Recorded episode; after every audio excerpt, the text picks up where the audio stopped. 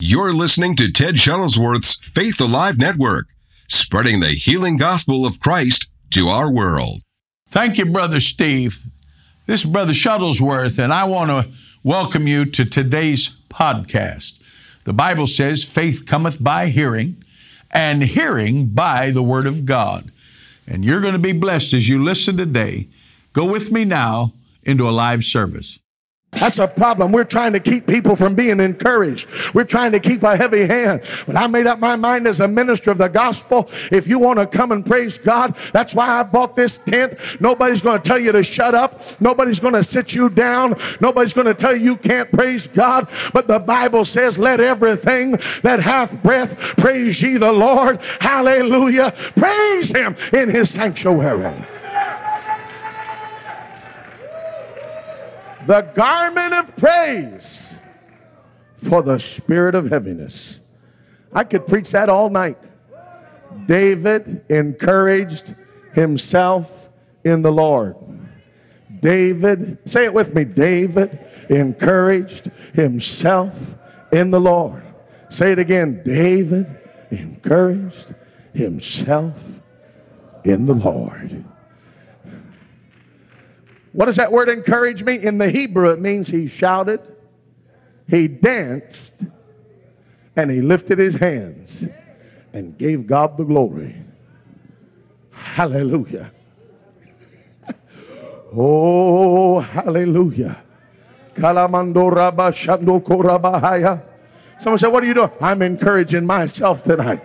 Oh, with another tongue will I speak unto this people. I'm not one of those that say, Lord, I won't. I'm saying, Oh, yes, Lord, I will. I will praise you in the morning. I'll praise you in the noon.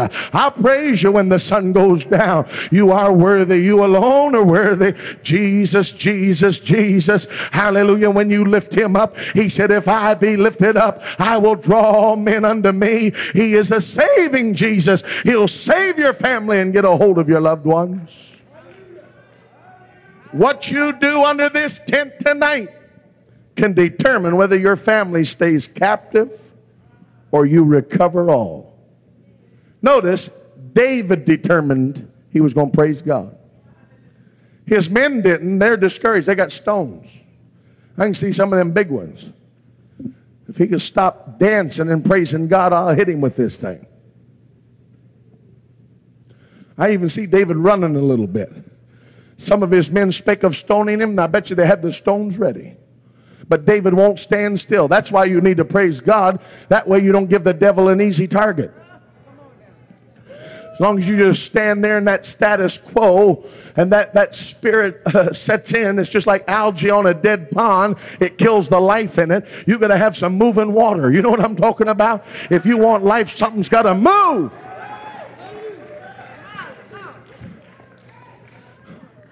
Sister Darn, it's hard to hit you if you're moving. The devil lines up and he's ready to let you have it.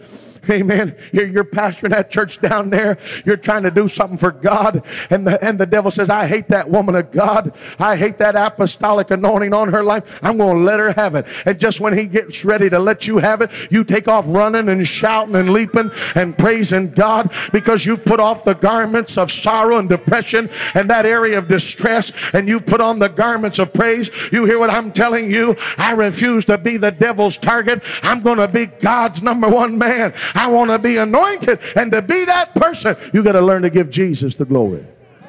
That's the number one thing. Everything else is just temporal.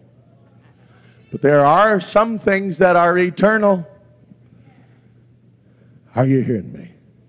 David encouraged himself in the Lord. Then he gets the men encouraged. You see, it catches. He said, You won't let them Amalekites steal your things? Come on, all 400 of you, let's go get them. And after David's done shouting and praising God, notice 400 of them go with him. But they get to the first obstacle.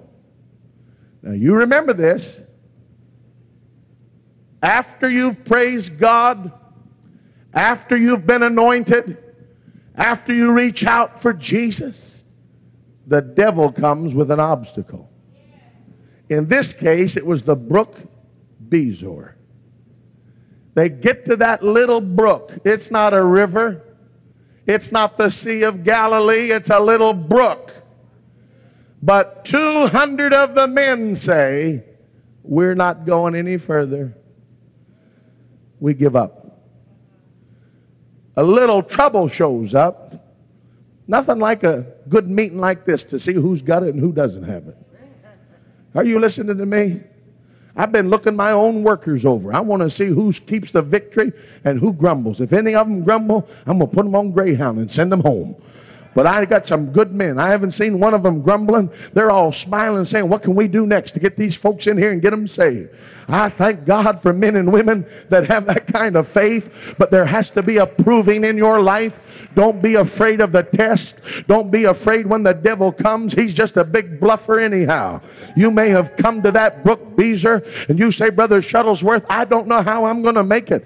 I don't know how I'm going to get over, but let God carry you over in his arms of power. Don't stand back and be like the half hearted ones that stayed on that side, but run on with victory victory. Run on with faith. Make up your mind you're going all the way with Jesus. If your mother doesn't go, you're still going to go. If your father won't go, you're still going to go. If your children won't serve him, you're still going to serve him because you've made up your mind. As for me and my house, we're going to serve the Lord. Hallelujah. It is a decision of faith and at that obstacle that hinders. What is your obstacle? You know, you don't have to tell me. You know what it is that's trying to keep you back. It might be somebody on your job. They don't like all that Jesus in you.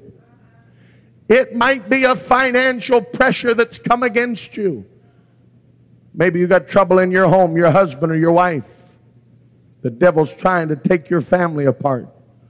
I've never seen such an attack on families like I am seeing right now.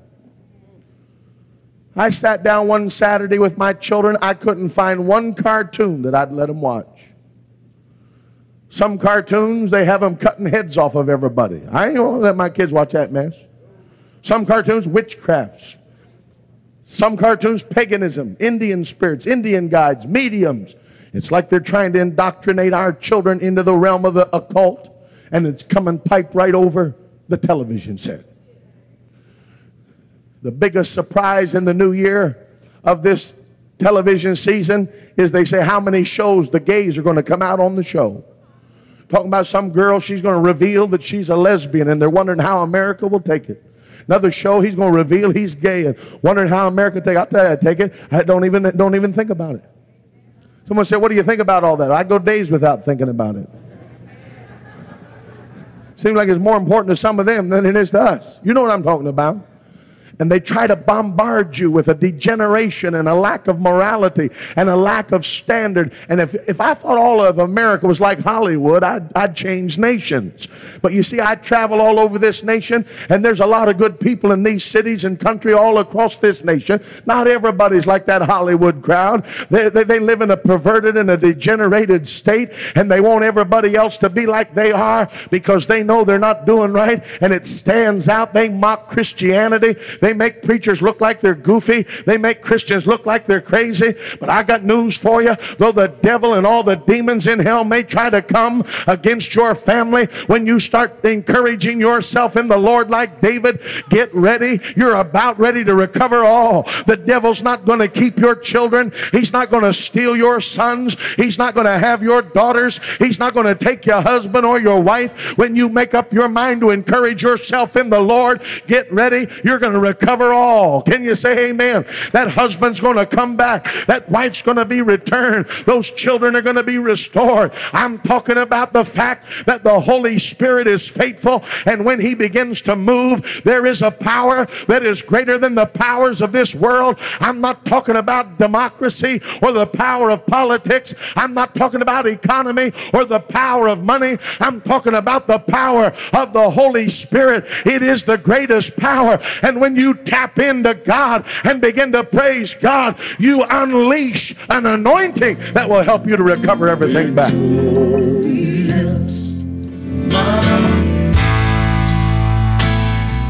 I want to thank every one of you that are listening to Faith Alive Radio Network.